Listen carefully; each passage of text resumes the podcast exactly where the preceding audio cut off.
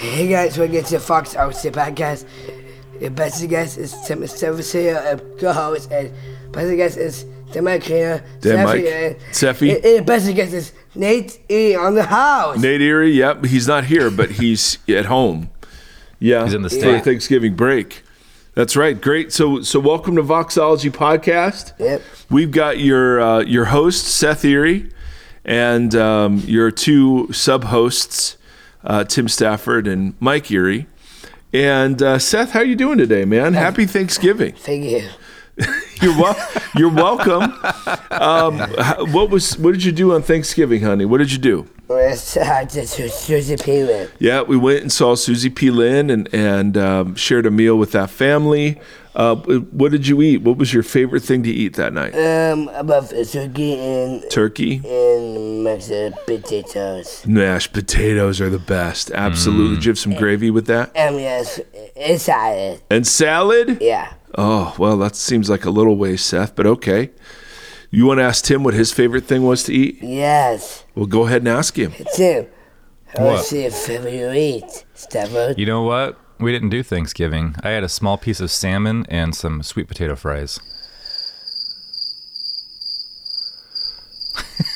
Wow. Seth, what, how do we handle this? Two minutes fries. Yeah, I, he had sweet potato fries. Wow. Yeah, and a small piece of salmon. Wow. Yeah. Wow. So, so we'll get back to that, Seth. Yeah. But is there anything you want to tell the entire internet right now? Yes, internet. What do you want to tell them? Good morning. Welcome to Vox. Yep, that's for sure. What do we want to play? Hit your, hit your music. Mm. So with this guy's face. Oh, we're doing the blessing now. We're starting with the blessing.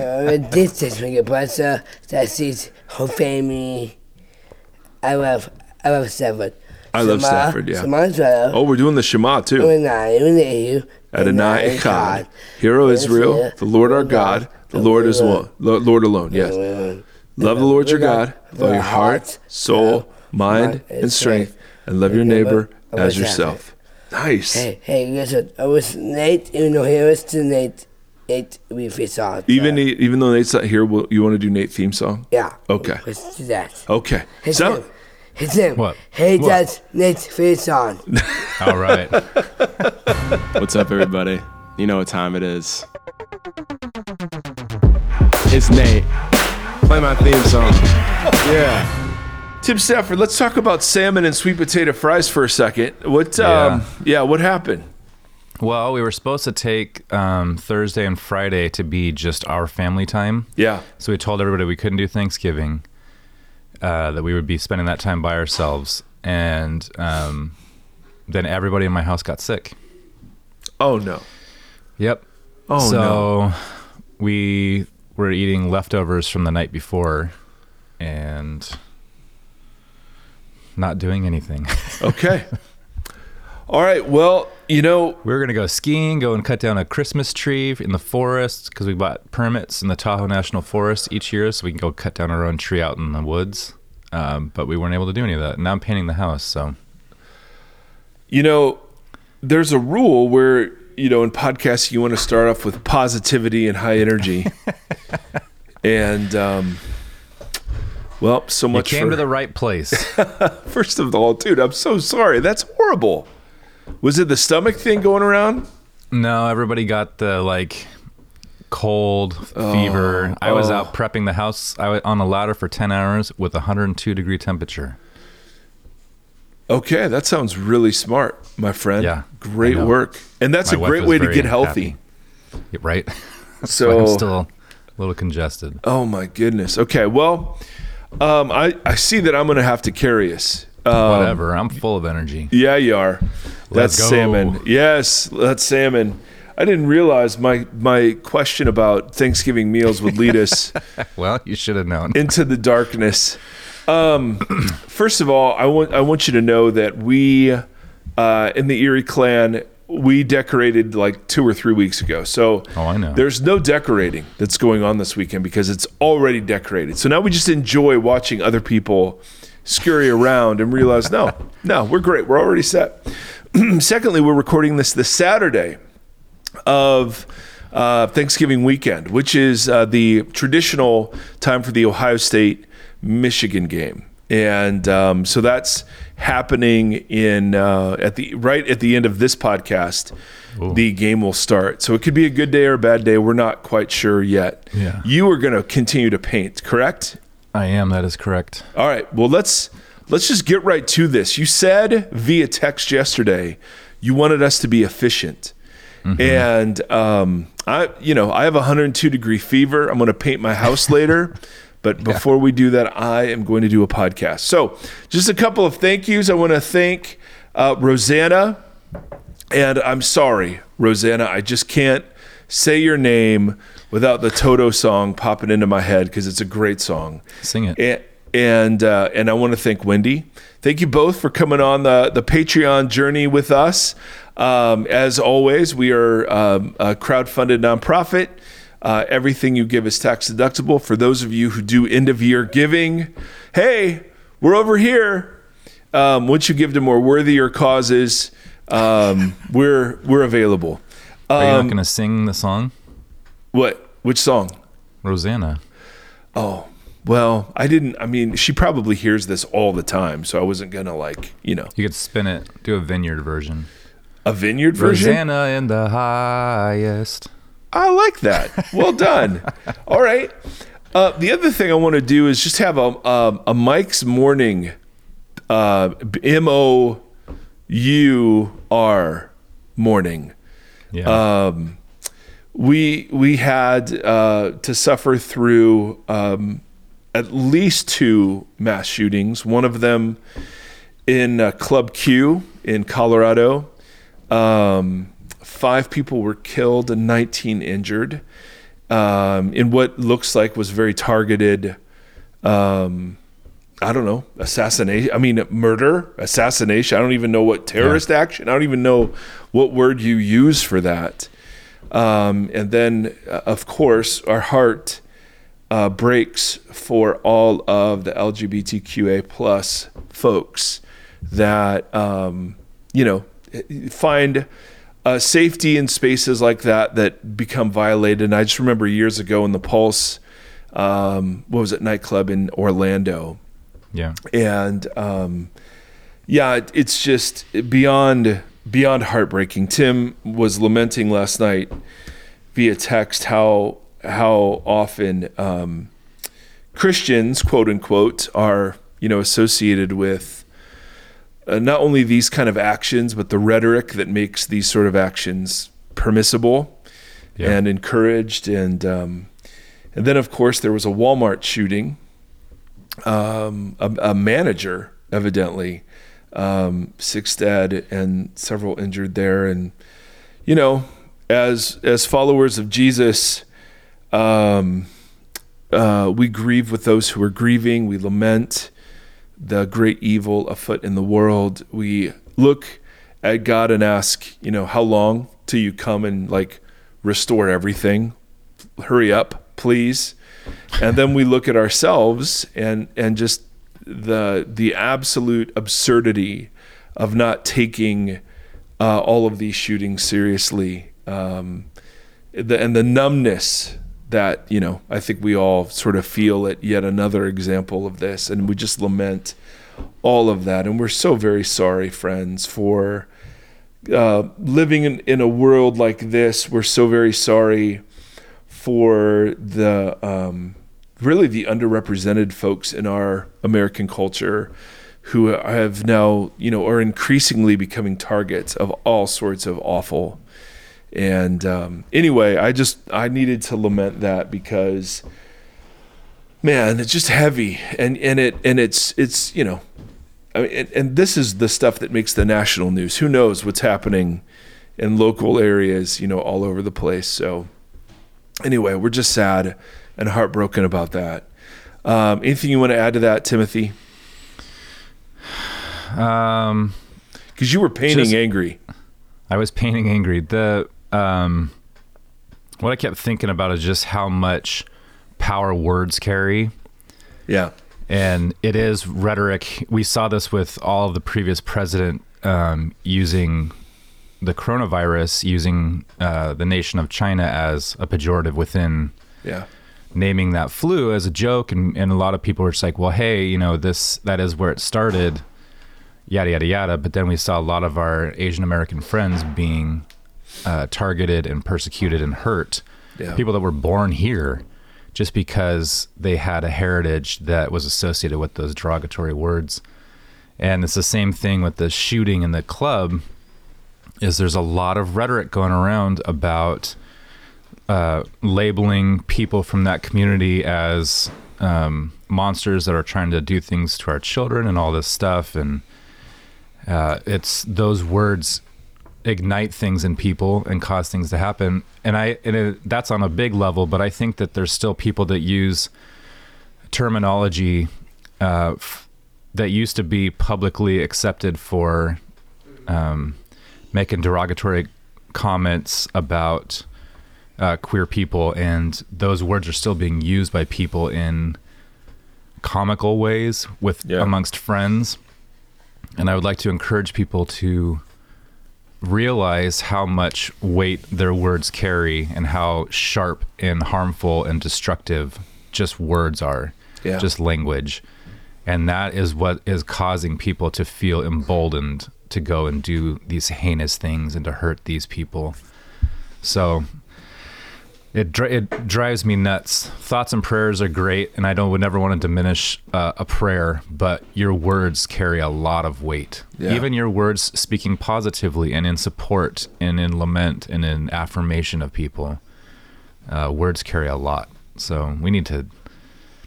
I'll never understand why things are this way, but I would like to work actively to dismantle it. Yep. And so we're grateful for a community uh, like you, where we get to wrestle through some of these things. Um, anyway, uh, speaking of, of harm the church has done, um, let's talk about, let's talk about how uh, women have been um, very much uh, sidelined, marginalized, stereotyped um, in uh, church roles because of some verses in the New Testament. And, and we, I mean, I hope we've demonstrated over the last seven years that we do take the Bible very seriously, and we want to take the Bible very seriously. We have a very high view of the Bible. And um, taking the Bible seriously means that we're constantly interrogating some yes. of the things that we that were called normal in evangelical yeah, what's culture. The, what's the normal terminology for how people talk about the Bible? Um, her, her, hermeneutics? No, no, no. Like the phrase, like not hold a high view, but a something Insp- like, or maybe it is the high view. We hold a high view of the Bible, or inspired scripture, or all those kind of inerrant yeah, that people use to just pull verses out and whatever. Oh, proof but texting? We were talking, I think, off mic, which is your other podcast, that um, that we do hold a high view of scripture, but that maybe it was with Marty last week, mm. and how that means like giving it the room to have the mystery and the like. It's bigger than we think it is sometimes, and it takes work, and that is a high view, is yeah. being willing to do the work and to That's dig right. and to pick. That's and, right. Yeah. To let the let the script, scripture speak for itself is a really hard thing, because it yeah. takes us places that aren't always comfortable or easy. And in in my case, the scriptures really took me away from a view I inherited just in seminary and my local church contexts, um, which was which was um, a view that women are equal in value and in worth and in dignity as image bearers, but they have a um, they have a different role in the kingdom and in the church and in the home than men do. And um, and this is built into the very fabric of what it is to be male and female, and built in the very fabric of the creation story. Mm-hmm. And um, and so I, you know, as I began to see some of the hypocrisy around that view, like Women could share but not teach, or they could lead as directors but not pastors, or they could they could be teaching on the mission field but not back in the States. Um, I I just started to look at those texts that are typically used, you know, to sort of um, to back up that view, and realized, oh well, there's I don't think those are the most faithful renderings of of Scripture. Yeah. And so uh, we've been doing just a little sub series of conversations on biblical masculinity, which leads us straight into biblical femininity, because um, very often masculinity by certain segments of the Christian community is defined over and against uh, femininity. And um, and so uh, there's a very traditional view that I don't think many hold anymore. And the traditional view is that women are inferior. And so the reason they are not allowed to lead is because they're not fully formed humans. This was Aristotle and um, and uh, you know, some Greek thinkers, and you know, has been held by all sorts of um, patriarchs uh, before and since. But the uh, the very traditional role of, of women in leadership is that women shouldn't lead because they're they're they're incapable of leading. They're too emotional. They're too. Right. You know, I, or somebody what did we say last week, William Wolfe, or yes, one of they're the too Wolves, inclusive and empathetic. Yeah. Yeah. All right, so that's that's the traditional view.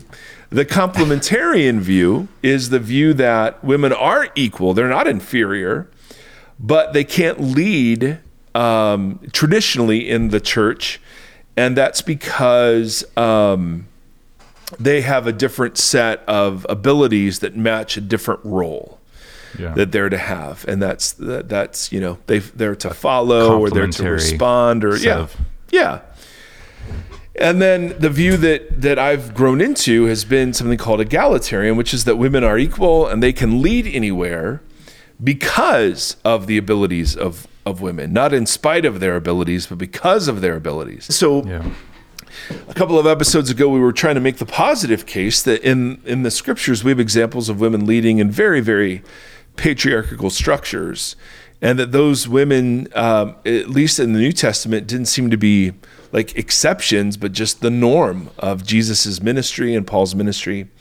But there's a pesky verse that we've got to deal with in First Timothy that, um, that you know, we just need to... Uh, acknowledge and um, you know, and and kind of reckon with, because this, and there are, there are a couple of other passages as well. Um, I actually think they're more easily dealt with, but um, the passage is this: uh, First Timothy two eleven through fifteen. A woman should learn in quietness and full submission. I do not permit a woman to teach or assume authority over a man. She must be quiet. For Adam was formed first, then Eve. And Adam was not the one deceived, it was the woman who was deceived and became a sinner. But women will be saved through childbearing if they continue in faith, love, and holiness with propriety. And um, I remember I was watching a debate between a complementarian scholar and an egalitarian scholar. And the complementarian scholar just very smugly said, well, I mean, here's the verse. This is what it says. Like, that was the end of the debate. And it's so, and this is a guy I had in seminary, and I was so disgusted by how lame uh, that way of arguing was. Because first of all, every single word and that text is disputed about mm. its meaning, about how you translate it, about how you interpret it. And and just to say, well, that's what it says in English, so that settles it. Okay, well then, why, why aren't we greeting each other with holy kisses then? Uh, why aren't we encouraging slaves to be subject to their masters where slavery is still accepted then, right? I mean, it's just, it's just, it's it's awful. And if that's the best, and it's not, that the other side has, Right. I just, I'm like, oh, come on, man. And so, so the pushback I always get is like, well, anytime people like me try to tell people like our audience that the English words don't mean what the English words words seem to mean, that somehow we're on a slippery slope to all sorts of heresy and Totally. Nonsense. Right. And I understand that, and certainly that's happened in the past. But in this instance, the the amount of of top drawer scholarship that is pushing back against the kind of complementarian narrative, yeah, you just can't dismiss it by saying, "Oh, this is this is just what it says in English, so that's what it what it it is." So, uh, if you if you don't care about this issue, then this is going to be a really boring podcast for you.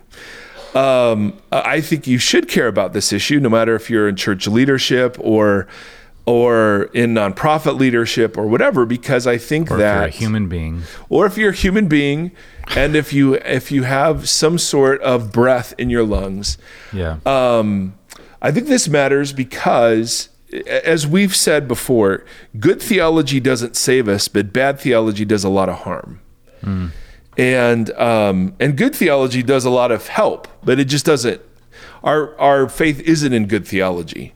But this is a place where I think women have been really, really harmed by um, certain theological viewpoints. And and at bottom, you know, this verse is kind of at the central, is the central oh. focus.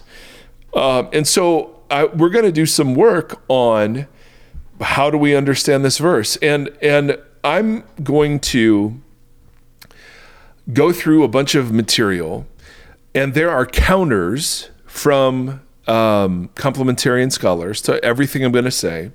And then there are counters to those counters and responses to those responses. And there are hundreds and hundreds of books about this.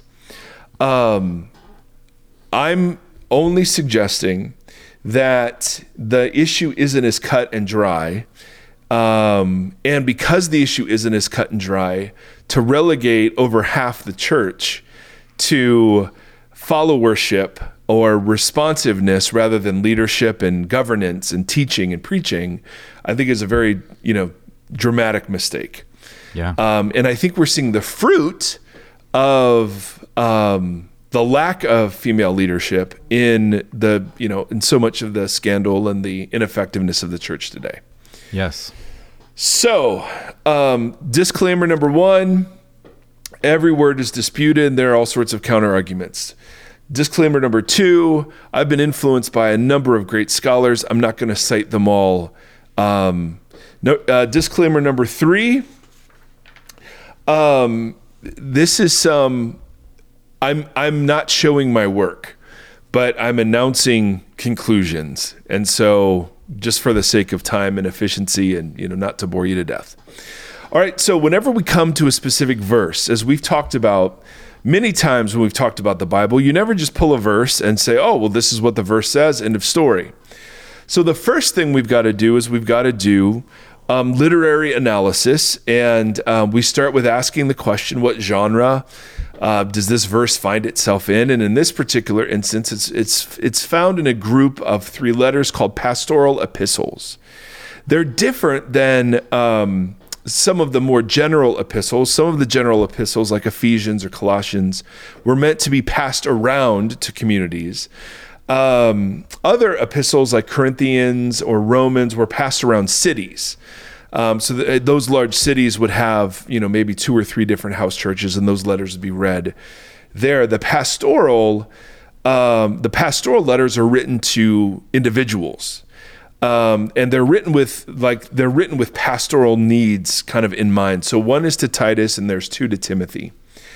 And one of the things that's very neglected before we ever get to First Timothy is that Paul's primary concern in the pastoral letters is the uh, missionary nature of the church and how to make um, the gospel of Jesus attractive to those who have never heard of it.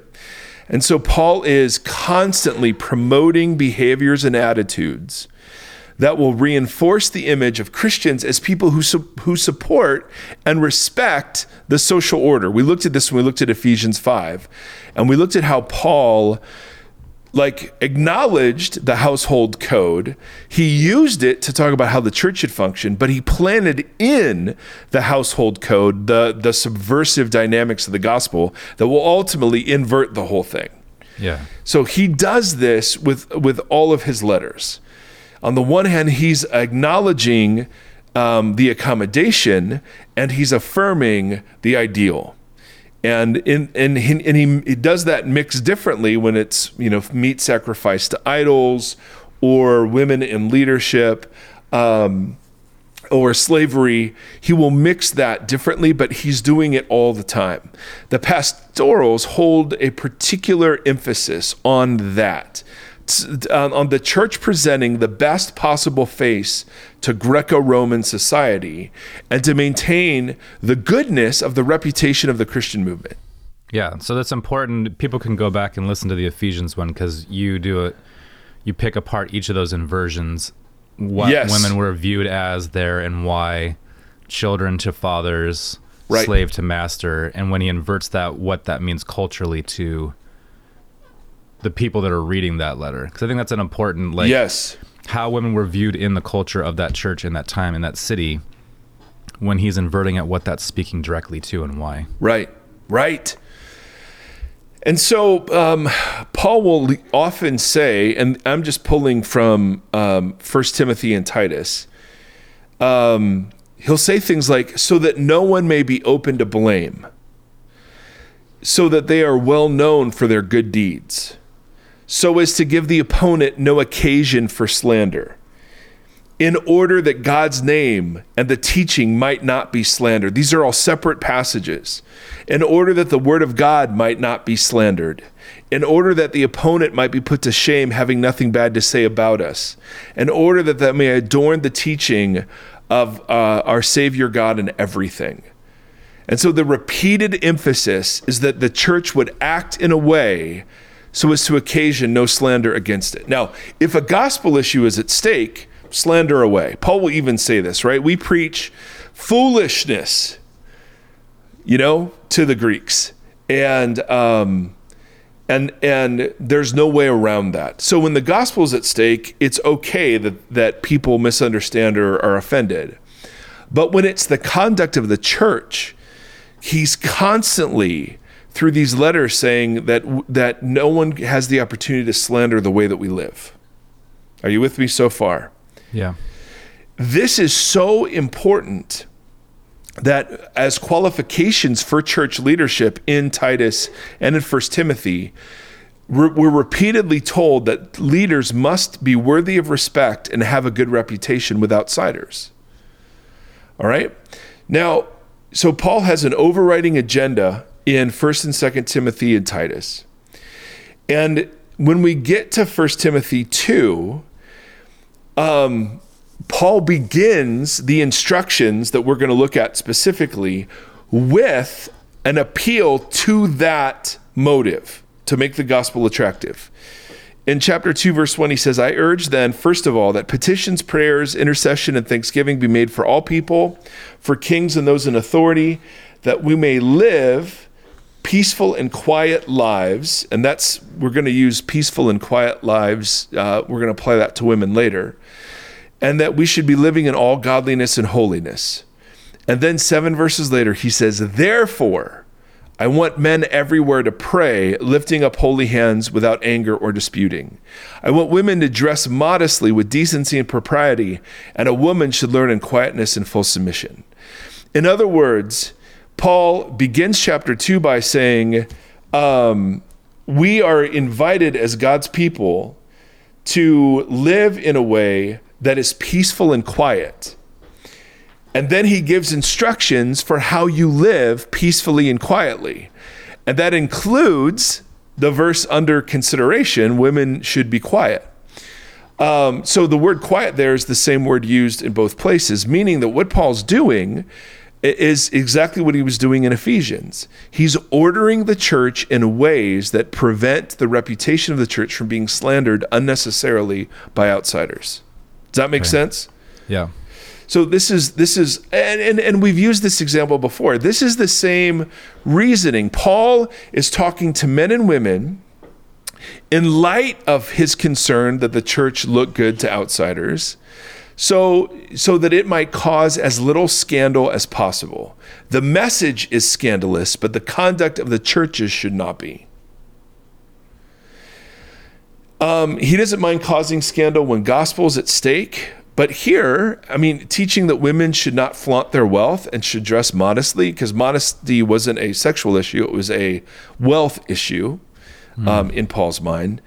Um, using the same reasoning, like if you're a Christian woman in Pakistan and uh, you're in a rural village and you're there to represent the the like the good news of Jesus, um, it would be wise, not required, but wise if you wore uh, if you were veiled in public, if you didn't show public affection with your husband, um, if you refrained from communicating to men who aren't family members, all of which would be incredibly offensive to the culture you're trying to love and serve, right? right? So this is just, this is Paul's ordinary missionary agenda. He's writing to Timothy and writing to Titus, and he's giving them instructions about how to make the gospel attractive in that culture.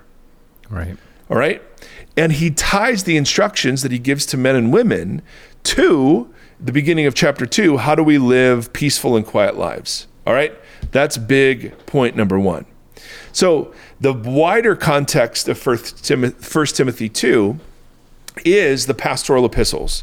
Secondly, then we have to take First Timothy two as a part of all of First Timothy. And I know, guys, I know if you're listening through this, this is one of the sloggier pieces of content, but it matters because this passage is so central. Yeah. So in the context of First Timothy, First Timothy is dealing with some sort of false teaching that is affecting women. All right, so I'm going to read to you a bunch of passages from First Timothy that tell you that Paul is addressing some sort of problem within the church. All right, so in chapter one, uh, he says, as I urged you when I went into Macedonia, stay there in Ephesus, Timothy, so that you may command certain people not to teach false doctrine. That's the first hint we get. Any longer, or devote themselves to myths and endless genealogies. Hmm. Such things promote controversial speculations. Some have defart, de, defarted. I almost said defarted from the faith. You did de, say it. Defarted from the faith. And they have turned to meaningless talk. They want to be teachers of the law, but they do not know what they are talking about or what, say, what they so confidently affirm. All right, so this is literally the first part of the letter. We've got false doctrines, myths and endless genealogies, controversial See, no one, speculations. Nobody's ever liked reading genealogies. Yes, especially meaningless ones. Um, we've got meaningless talk. And we've got people who think they know what they're talking about, but they don't know what they're talking about or what they so confidently affirm. Sounds familiar. I'm just saying, like, oh, okay, well, there's clearly a problem. Yeah. And Timothy, I'm giving you this command in keeping with the prophecies made about you, holding on to the, your faith and a good conscience, which some have rejected and have suffered shipwreck with regard to the faith. Among mm. them are Hymenaeus and Alexander, whom I've handed over to Satan to be taught not to blaspheme. So already we're into verse eighteen, and you're like, okay, there is some sort of really nasty false teaching going on. Yeah. And he names two of the false teachers, and they're men. Uh, in chapter four, he comes back to this false teaching. He says, the, the Spirit clearly says that in later times, some will abandon the faith and follow deceiving spirits and things taught by demons. Such teachings come through hypocritical liars. They forbid people to marry and order them to abstain from certain foods, which God created to be received with thanksgiving. So so we, we get a little glimpse, another glimpse into this. So they're, so the false teachers are forbidding people from marrying and eating certain, certain foods. Um, later in chapter four, Paul says, have nothing to do with godless myths and old wives' tales. Again, these mm. meaningless speculations and false teachings. Watch your life and doctrine closely, he says, because persevere in them, because if you do, you will save both yourself and your hearers. So there's some sort of malpractice and mal teaching that's going on in the church, right? Yeah. This is not subtle. This is very clearly what Paul is addressing. In chapter five, Paul's going to go on and on about widows. And so the false teaching was being spread by women who were um, you know, moving kind of from house to house talking about this. So notice what he's talking about. Pro- give proper rec- recognition to those widows who are really in need. But if a widow has children or grandchildren, they should first learn uh, to put their religion into practice by caring for their own family and so repairing their parents and grandparents. The widow who is really in need and left all alone puts her hope in God and continues night and day to seek God and to ask him for help. But the widow who lives for pleasure is dead even while she lives. Give the people these instructions so that no one may be open to blame. There's that motive again. Yeah. No widow is to be put on the list of widows unless she is over sixty, having and has been faithful to her husband and is well known. Again, there's that missionary motive, well known for her good deeds, such as bringing up children, showing hospitality, washing feet of the Lord's people, helping those in trouble, and devoting herself to all kinds of good deeds. Why are we talking about widows so much? As for younger widows, do not put them on such a list to receive the church's benevolence. For when their sensual desires overcome their dedication to Christ, they want to marry. Thus they bring judgment on themselves because they have broken their first pledge. And there's all sorts of like, like that's a sidelight conversation about what he's talking about here. Besides, they get into the habit of being idle and go about from house to house. And not only do they become idlers, but also busybodies who talk nonsense, saying things they ought not to. Now, again, this is the same language he was using in chapter one. So I counsel younger widows to marry, to have children, to manage their homes, and give the enemy no opportunity for slander. Again, mentioning again. Some have in fact already turned away to follow Satan. All right, so how has Satan been mentioned? Well, the fo- they're following the things that are taught by demons is the yeah. idea, right? So the widows are in a, at a uh, focal point of whatever the false teaching turns out to be. Okay, are you with me so far? Yeah. So we so did. He's the, still addressing the false teaching. Now he's narrowing in on something specific within that. Yes, that that is going on among the women. Yes. If a woman who is a who is a believer has widows in her care, she should continue to help them and not let the church be burdened with them, so that the church can help those widows who are really in need. And then he ends this whole section by saying, the sins of some are obvious, reaching the place of judgment ahead of them. The sins of others trail behind them. So he's correcting here. There's something happening with the widows of the church and this false teaching, and he's offering corrections. And these seem so archaic to us, of course. Widows uh, on a list and so on and so on and so on. But it was one of the ways that the early church demonstrated its fidelity to Jesus was by taking care yeah. of the widows and orphans. In chapter six, okay, we're still talking about the false teaching. Yeah. If anyone teaches otherwise and does not agree to the sound instruction of our Lord Jesus Christ and to godly teaching, they are conceited and understand nothing. They have an unhealthy interest in controversies and quarrels about words that result in envy, strife, malicious talk, evil suspicions, and constant friction between people of corrupt mind. All right? So, I mean, come on. Later, he says, Timothy, turn, guard what has been entrusted to your care. Turn away from godless chatter and the opposing ideas of what is falsely called knowledge. Now, this verse, ooh, this is this is the doozy, which some have professed and in so doing have departed from the faith. Now, so he's using meaningless talk, godless chatter, endless controversy. But he says, turn away from the godless chatter and the opposing ideas of what is falsely called knowledge. Now, the Greek word for knowledge is gnosis, G N O S I S. All right, gnosis, uh, and we know this from first century sources and from later sources, there was a ton of controversy around this idea of gnosis um, because in the second century, there bloomed fully Um, a view called uh, Gnosticism, which was deemed mm. utterly heretical, that John deals with and Paul deals with in kind of its incipient, you know, infant forms. And so um, from the way Paul describes all of that false teaching, um, it seems very, very likely that he's dealing with some sort of embryonic form of Gnosticism.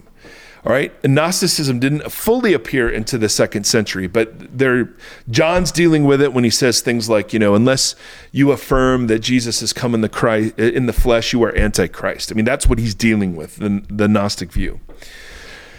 The not now, here are characteristics of the Gnostics. All right. And you'll see how this gets into First Timothy. Yeah. The Gnostics taught that full salvation comes through special knowledge. That's why that, that that verse is so important when Paul says, stay away from what is falsely called knowledge. So the Gnostics taught salvation comes through special knowledge or gnosis that only the properly initiated possess. Right. All right. Um, almost, early, almost all of the early Gnostics pulled um, aspects of Judaism and the Old Testament law into their view. And that's why Paul's dealing by saying that some people are like misusing the law. Um, the false teaching that was common in some forms of Gnosticism is that um, you had to forbid from certain worldly pleasures. So they would forbid people from marrying and from eating certain foods, like Paul is addressing Um, here with Timothy in Ephesus, um, uh, and the the they, the Gnostics included or really focused on mindless speculation about knowledge. Gnosis was related to something called pleroma. Pleroma was fullness, so God's fullness was sort of um, uh, and this I can't.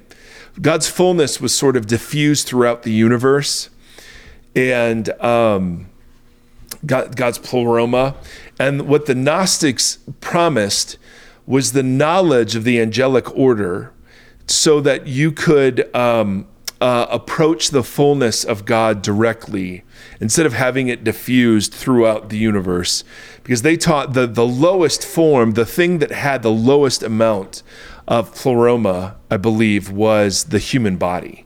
So the human mm. body was the lowest form of the fullness of God. So Jesus could not have been in human flesh. Mm. Um, and so so the, the, the knowledge allowed you to escape that form and ascend into the realms of the angelic where the pleroma or the fullness of God was more prevalent. It and just that's disseminated why, up. And the- yes, and that's why Paul will say the fullness of the deity of God mm-hmm. is in Christ. The, right. the like the fullness of the fullness, the fullness of the pleroma of God is in Christ. Now, yeah. all of this meant that there was, uh, so when he's using meaningless speculation and endless genealogies, I mean, that's what he's talking about. All right, from other sources, um, we can reconstruct Gnostic teaching. One of the biggest things the Gnostics did is they elevated Eve over Adam. Mm. And, um, Eve was regarded as a mediator and redeemer. Um, th- they they taught that Eve pre-existed Adam, um, and that man came into existence. Adam came from Eve. And that Eve, because she was the first one to take the bite of the tree of the knowledge, gnosis of good and evil, mm-hmm. that she was the ambassador of the special knowledge that that Gnostics coveted. Right. So they, they flipped the Genesis story. Eve pre-existed Adam. Eve taking the bite of the tree was an act of liberation. And she became the bearer of special knowledge. And so in this, in, in Gnostic circles, the leadership of women was valued over the leadership of men for that mm. exact reason. Um, because they were the ones that, that um, first took of the tree of the knowledge of good and evil. Um, but evidently, and Paul's, you know, emphasis on widows seems to be that although there were a couple of dudes teaching this, it was uh, among the women that the false teaching grew most rapidly. You could see why, right? Um, yeah. in a in a circumstance where women are more valued, and this was consistent with other cults of uh, Roman imperial cults and ancient Greek cults of the time. Where Roman, where a women would be elevated over men. Artemis, the cult of Artemis is a great example of that too. So all that is to say, when we get to the specific verses that, that are in contention um, about men, you know, praying, lifting up holy hands with anger, disputing, women dressing modestly, um, not with elaborate hairstyles or expensive clothes. Again, it's a wealth issue, not a purity issue. Modesty, yeah. Uh, but rather with good deeds appropriate for women who pre- profess worship of God. Um, Paul's offering correction. He's not offering universal um, uh, teaching for every church ever. He's correcting something, right?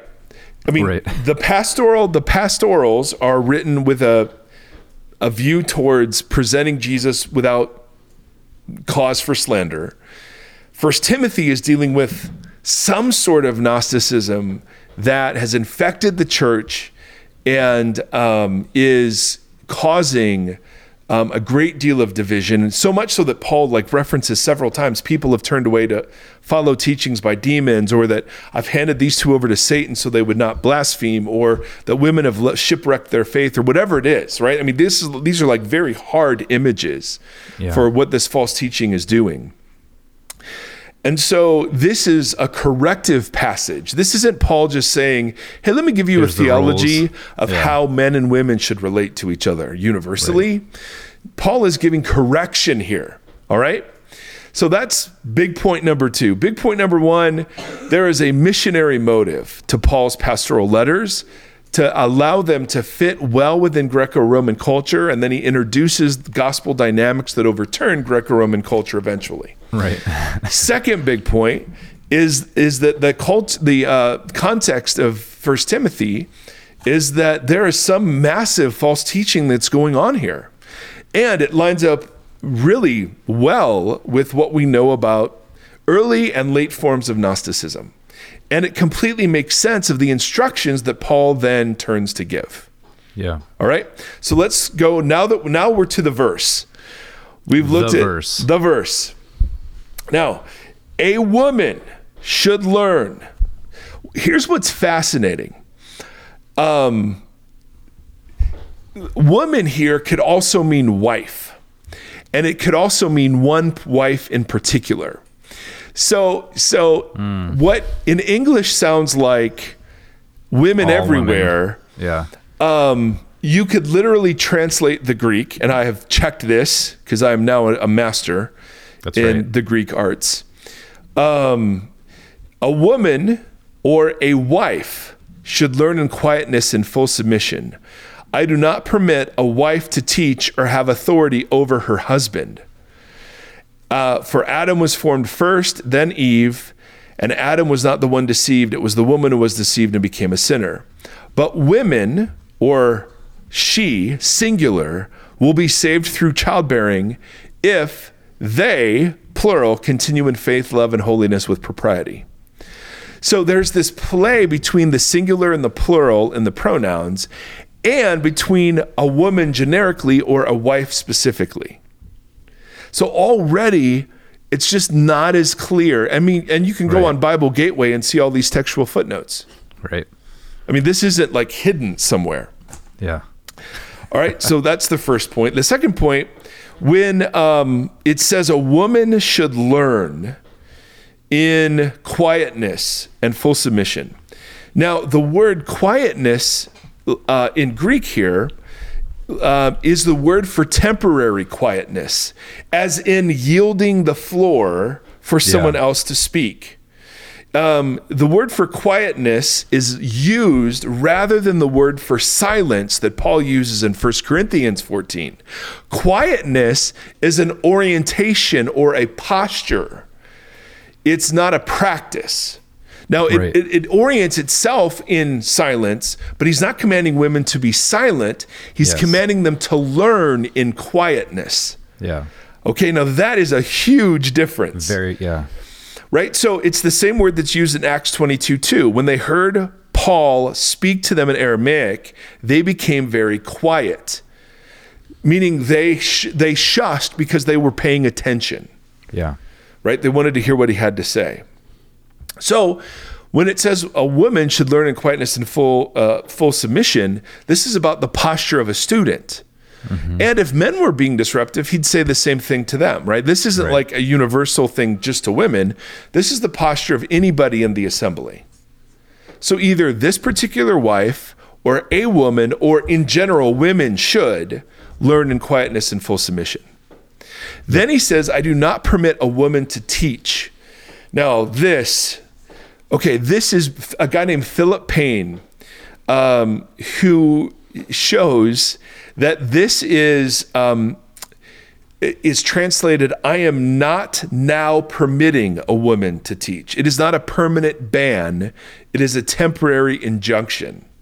He has shown conclusively that there is nowhere, not one instance in Greek literature, anywhere, where the form of this verb means I am permanently banning someone from teaching or speaking. Mm. And like always in all of Greek literature, not and just, all of Greek literature. Yeah. Um, this this verb implies a ban for a specific period of time until the, whatever problem is happening is, is solved. Is solved exactly, exactly. Now this is not. I mean, I never heard this stuff. Now, obviously, yeah. There are counters to this, but the Philip Payne stuff, man. Oh my goodness. Um, the, and it's found in Man and Woman, One in Christ, which is his book, an ex- exegetical and theological study of Paul's letters. Paul could have said, I will never permit a woman to teach, but he did yeah. not. He is correcting a problem. So the verb is in the present active voice, which means I am not now permitting a woman to teach. All right. So I mean, that's pretty massive. So a woman or a wife should learn in full quietness, like temporarily, and submission. I am not now permitting a woman to assume authority over her husband or a man. She must be quiet. There's that word quiet again. It's not silent, yeah. It's quiet. Um, and, and the word, man, the word assume authority, this word has been... There have been more books written about this word. the, it, it only occurs here in the New Testament.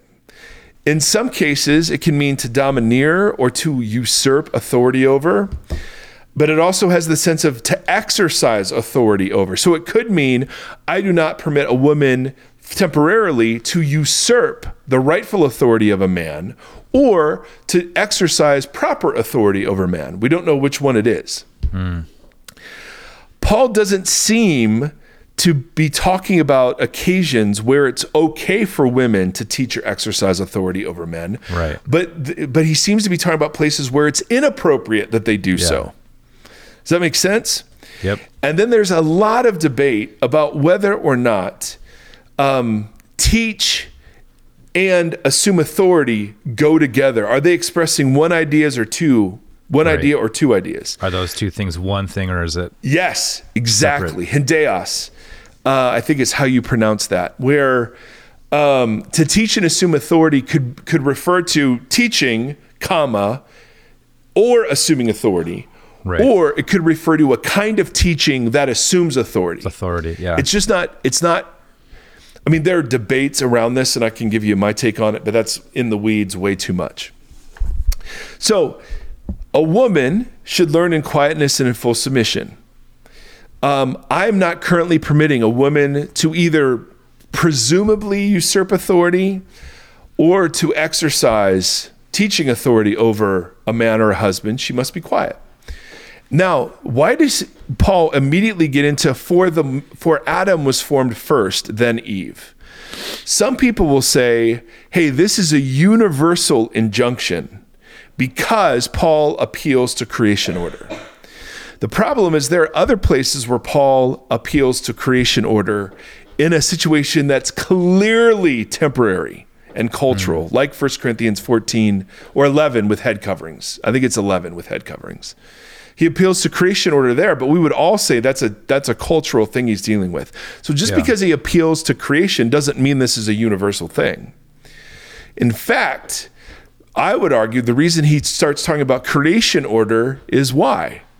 What did the Gnostics teach? Yeah, I was going to say, yeah. Eve was formed first, and she preexisted Adam. So Paul directly says, nope, Adam was formed first, then Eve. And then notice the Gnostics held that Eve was the one who you know, uh, approached the tree of the knowledge of good and evil and ate of it. And so she was the one enlightened. And he yeah. says, no, no, no. Adam was not the one deceived. It was the woman who was deceived. And she became a sinner. Yeah. Now, notice he's not saying that the woman is more easily deceived. Right. Right. It was the serpent that was the issue. But that in this instance, where they were claiming um, that women had special knowledge, and because they took the, the fruit of the tree of the knowledge of good and evil, Paul's reminding them of the Genesis story, which said taking the fruit wasn't good. That right. was a deception, and sin entered through that deception. Right. And then you get this weird, but women will be saved through childbearing if they continue in faith, love, holiness with propriety. And I and I actually don't know what, what he's referring to there. There there are some think this is a reference to Mary, but a woman, singular, will be saved through childbearing. Uh, and the idea of Genesis three, that the woman and her seed will conquer the right. serpent and his seed. So again, right. back to Genesis. That's kind of my view. Yeah.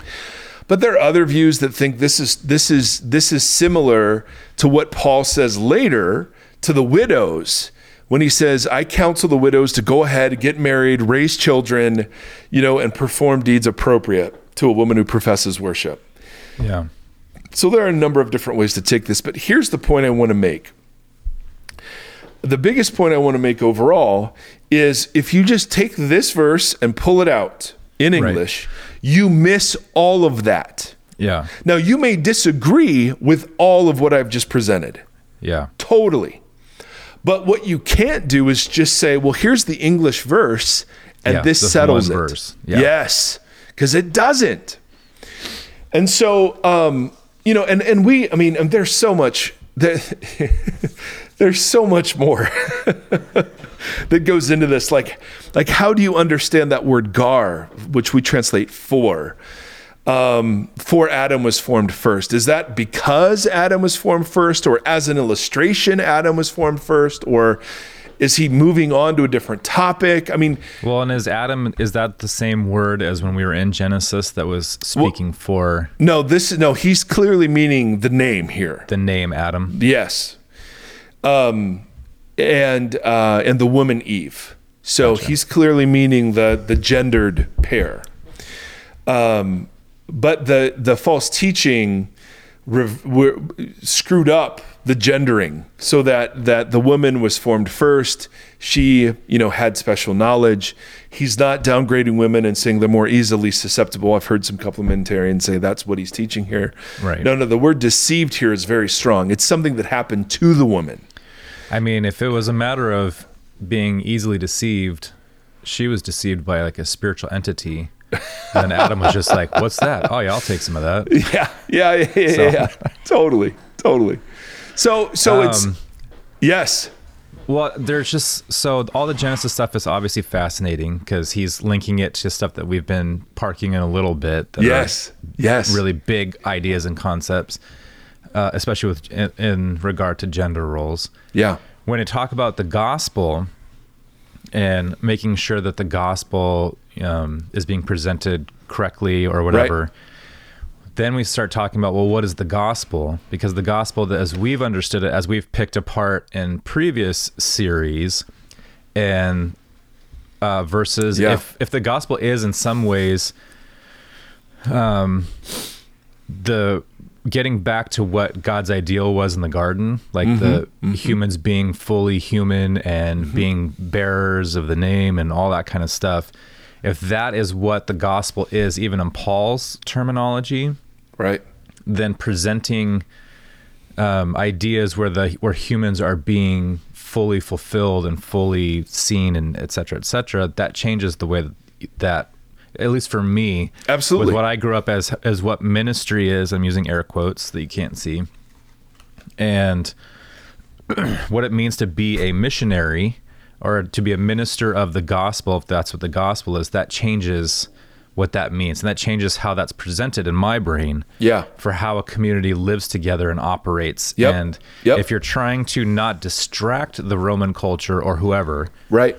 Uh, and you give the good example of if you're going to go and live amongst a culture in which totally. these things are offensive, you you know that you will shut the door immediately to that culture if you're That's offending right. them. That's right. So you want to love and appreciate people to, and then obviously, as we've talked about over and over again, what real ministry looks like is living amongst people for a long period of time and loving with no them agenda. And, with no agenda. Yeah. So take, there's just, what I'm saying is it's not just like taking one verse out of context. It's taking everything out of context. Like yeah. Genesis is important in this one piece of scripture. Yeah. And what yep. the gospel is and what Jesus is trying to fulfill and edify in humanity is also important in this little yeah.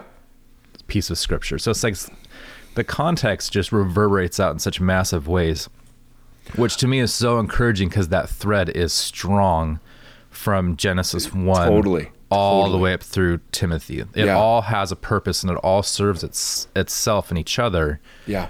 But it just shows just the complexity and the immensity of how important this one little piece of scripture is. And then, you know, I have all, what is it? I have all power from, or for verse taken out of context, whatever that little yeah, quote I can was, do all like, things I can do all things to a verse taken out of context, which is what yes. we have done. Yeah, is and I'm king, absolutely. Yeah. So, so even if you know there are there are smart people who love Jesus who disagree, great, great, great, great. Um, I just want to say we're having a conversation about the Bible. This isn't this isn't something that all of a sudden you know oh. oh, women are lib- being liberated, so we need to go back and look at the Bible and say, oh, they're being liberated there too. Um, I think this was God's idea, you know what I mean? And Jesus was very, very clear on uh, elevating the status of women, sharing in the unnatural and unnecessary shame that were um, placed upon women in different contexts. And I, so I, I think that we hinder the gospel more tremendously by not empowering women to serve in every single way. Well, the power over thing that comes up in every single topic. Yeah, that's it. And if you look at your theology, and if your theology is, you're getting really pissed off because your power over somebody is being diminished. Yeah. Maybe take a second, take a breath, and look at why and how. Because even with the conversation that we started here with the L G B T Q community and mm-hmm. that is another power over of one person trying to squash another. Yeah. And that's what the women trying to like, I don't know. I just continually see that as a theme that God is not a fan of. Yeah. Yeah. Put, like exercising power over other people. And yeah. I mean, if it, anything comes down to love your neighbor and love your enemy, those are two very specific. Mm-hmm. Don't exert power over others. Yeah. I mean, that, that exhausts all the people. Yes. You either everybody. fit into those categories. There's the no other category. Like or the people that you don't like. Either yep. way, they're all there. Love them. Yes. Yes, yes, yes, yes, yes. And so, you know, the scandal now um, isn't, you know, I mean, if Paul were writing the American church, he would be talking about what it looks like to make the gospel beautiful. Yeah. And what does that look like? And how ugly it is that we've, that we've made it. And, um, you know, that's the lament, I think, for both of us is we've not only contributed to, you know, some of the ways that that the gospel's become ugly, but, you know, now you see it and you see it through the eyes of your kids. You see it through the eyes of friends. You see it through the eyes of minority communities. And um, you just realize how set against Jesus and Paul that idea is that the that the yes. goal of the Christian community is to be right and to sit in judgment of those who are not. Um, boy, that's rough. So, friends, I'm going to let Timothy go to his paint his house. I'm sorry sure. your Thanksgiving was was not fun. Um, it's all right. Had I been there, I would have made you a turkey, and um, you know we could have eaten together as we're that's painting. Right. Um, I hope you feel better. I hope your family's better. You're getting there. Yeah. I want you to know that Seth Eary and Mike Erie are going to go turn on Ohio State football right now. Yes. Yes. And seeing as how Seth blessed us from the very beginning, the podcast is already blessed. That's right. So, friends, Romans, countrymen and women, thank you. Appreciate you tuning in. We're always so very grateful to be co-learners alongside with you. Oh, and Seth Eary has now stepped up to the mic. Seth, you want to say anything as we go? Um, yeah. Hey, Stella, guess what? What? Nate Eary coming, coming for you. No, oh, Nate oh, Erie's no. coming for you. Yeah. Oh man, there he is. Well. Oh yeah, it's party time, baby. Let's go. Well, what Seth up, people? Played, Seth uh, requested your theme song yeah. at the beginning, not his. So. Oh okay. I know, right? Well, let's do the whole switcheroo. Uh, let's play Seth's theme song, but I yeah. say it. Yeah. All right. All right. All right, everybody. Um, keep sending those emails. Um, keep sending me love. You know, I love it. Clearly, you don't get enough. I need it, clearly. Um, my father just doesn't give me any. Oh, yeah. I rely on these emails. I know. No, I'm just kidding. Anyway, uh, hit Seth's theme song. Shut up, please.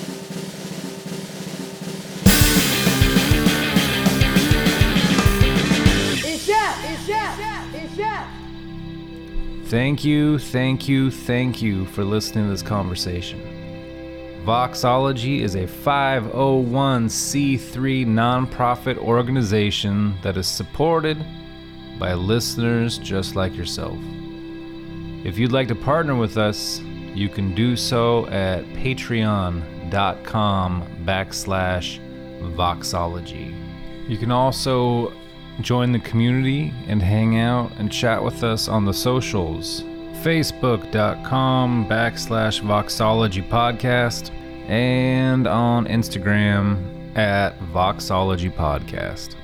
Thank you, thank you, thank you for walking the long road with us.